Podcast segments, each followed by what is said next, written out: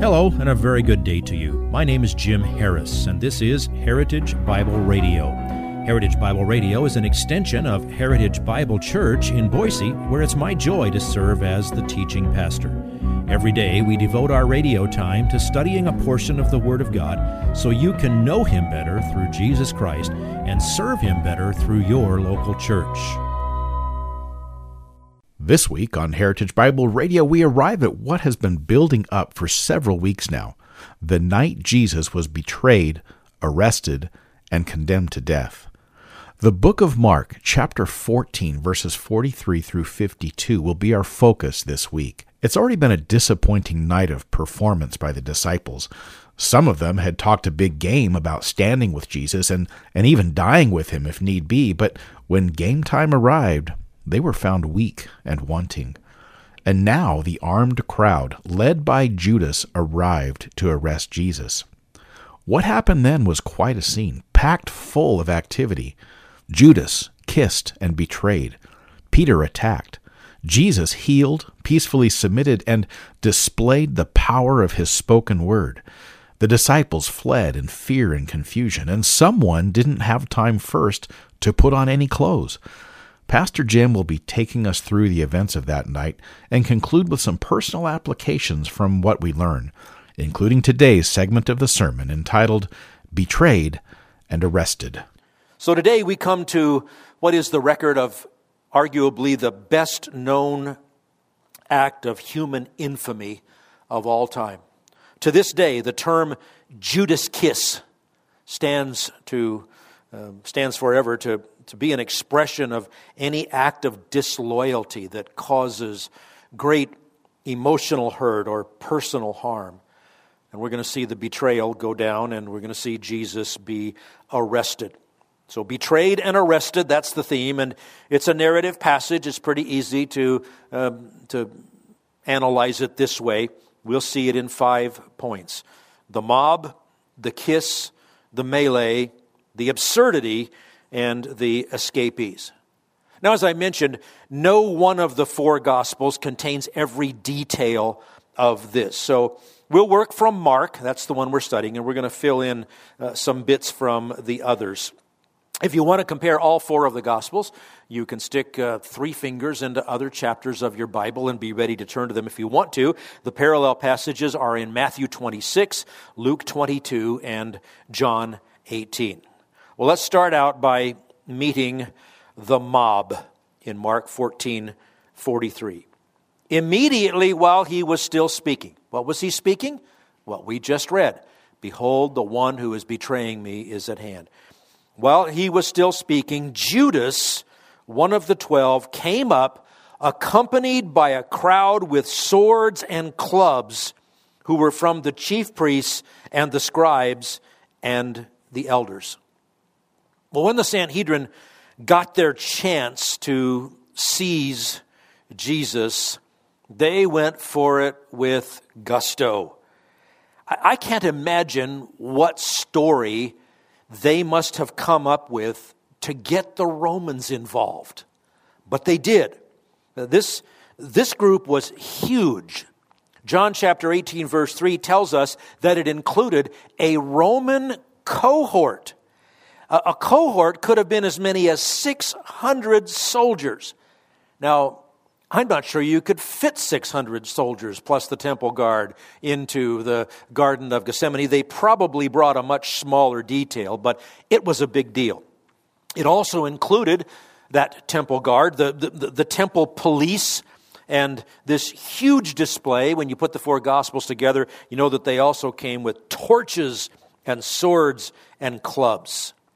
If you look in Matthew's gospel, he calls it a multitude, or I'm sorry, Mark. Uh, Mark calls it a, a, a multitude. Matthew calls it a great multitude with swords and clubs. Humanly speaking, it was massive overkill.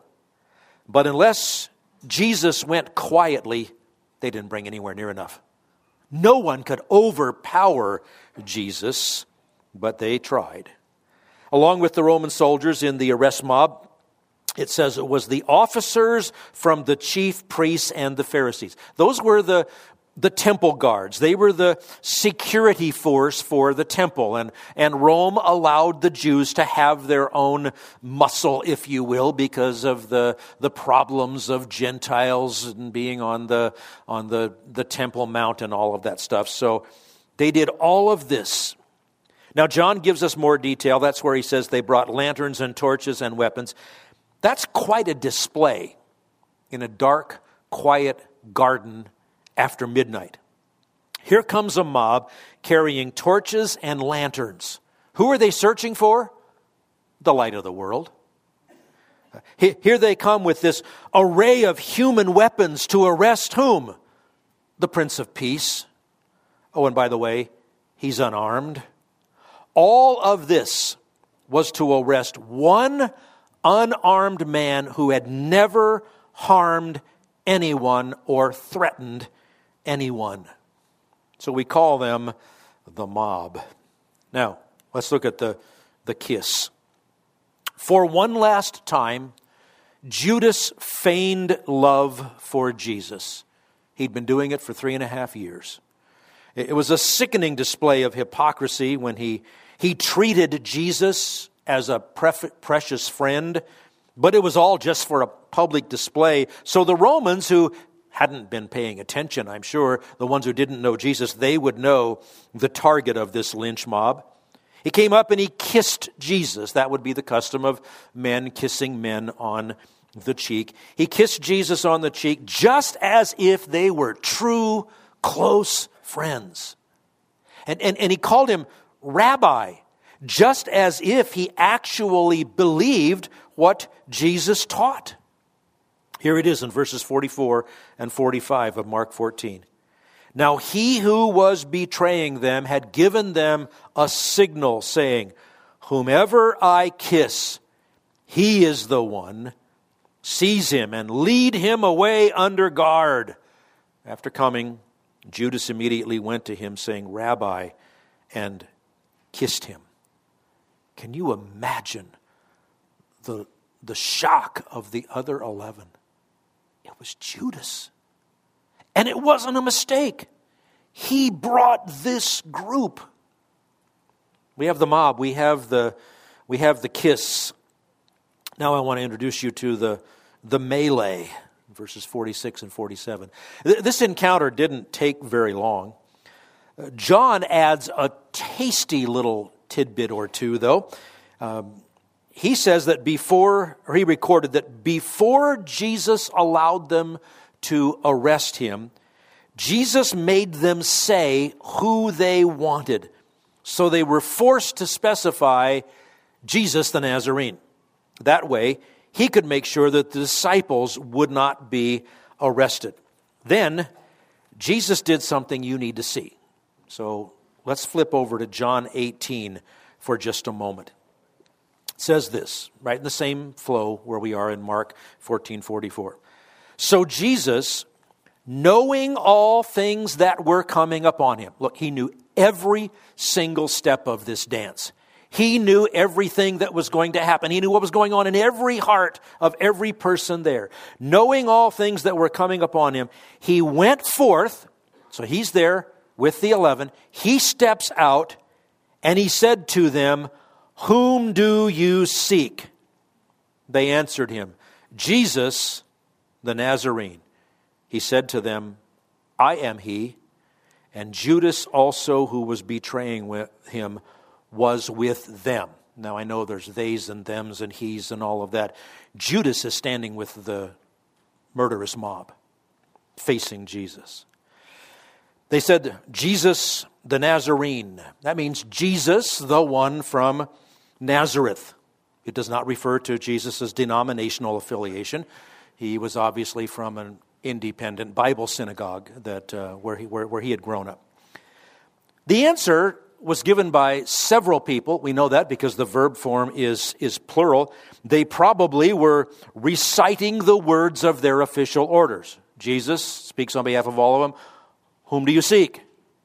Jesus, the Nazarene. And he says, I am he.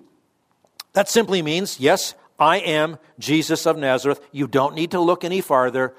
I'm your guy.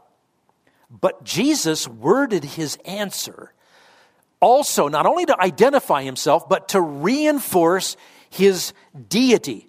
It's translated in our Bibles as I am he. The Greek is just ego eimi. I am, the emphatic pronoun I and the verb uh, to be in the form of I am, first person singular. It's exactly the way he said it seven times in the Gospel of John as recorded, but especially in John 8:58 and when he said I am they picked up stones to stone him. Why? Because he was using the name of God that name I am based on the verb to be it comes from Exodus 3:14 back when God revealed himself by that name to Moses when Moses was going to go to Pharaoh now I want you to try to picture this imagine yourself as a soldier there that night you are armed to the hilt. You've got your brother soldiers all around you. You've been led to believe that you are pursuing a dangerous criminal who needs to be executed. And you're going after him at night in a dark olive grove. Suddenly, there appears an unarmed man who steps forward and willingly asks you who you want. You tell him, and he calmly says, That's me and then. Oh, I love this. Keep going in John chapter 18, verse 6. So when he said to them, I am he, they drew back and fell to the ground. Now, that's a kind of difficult phrase to, to translate. Uh, drew back and fell to the ground is a, is a euphemism for what happened. It was one of two little miracles that are embedded in this situation. I, I looked at the words and I came up with the most literal translation. If you would like this message on compact disc, let me know and we'll send it to you. You'll receive the entire message, not just the portion on today's program. You can order by phone at 353 4036 or by writing to us at 7071 West Emerald, Boise, Idaho 83704, or on the internet at hbc boise.org. Heritage Bible Radio needs your prayers and your financial support. Once again, you can reach us online at hbc boise.org or by telephone at 353 4036 or by writing to us at 7071 West Emerald, Boise, Idaho 83704. And if you need a church home here in the Treasure Valley, I hope you'll visit us any Sunday at 7071 West Emerald. For Heritage Bible Radio, I'm Jim Harris. See you next time. Bye bye.